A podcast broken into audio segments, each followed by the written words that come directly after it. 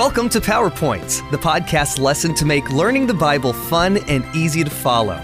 This podcast is based on the GraceLink curriculum for the Junior Sabbath School Bible Study Guide from the General Conference of Seventh day Adventists. You can read along at juniorpowerpoints.org. There, you can also download and subscribe to these podcasts under Resources or on iTunes.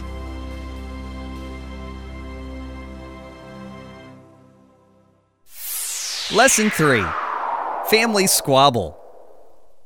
Have you ever had an argument with someone in your family? How did you feel afterward?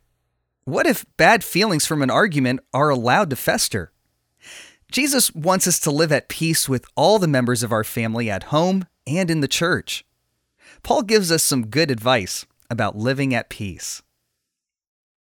And how is Chloe? Paul asked his three visitors after they were seated and sipping refreshments. She's doing well, replied the oldest visitor, and so is her business. In fact, that's why we are here. She was too busy to come on this buying trip. And the church? asked Paul.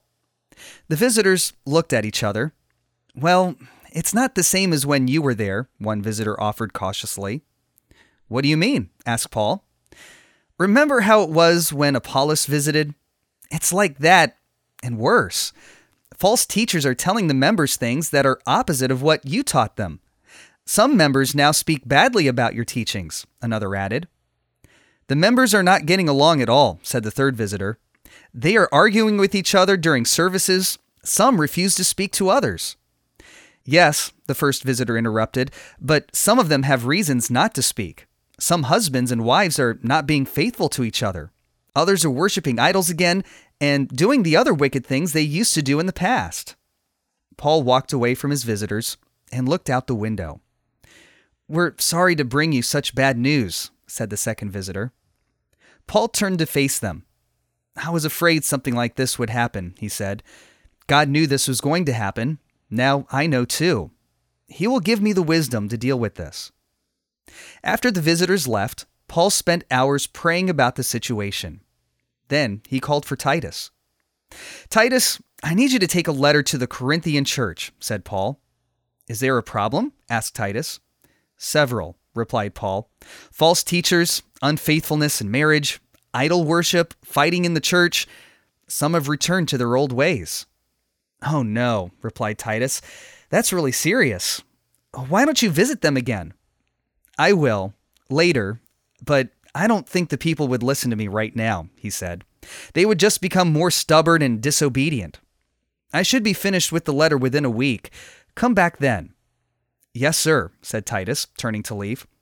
I'll be praying for you as you write. Paul knew he would have to choose his words carefully. First, he told the Corinthians how much he cared for them and mentioned the good things they were doing.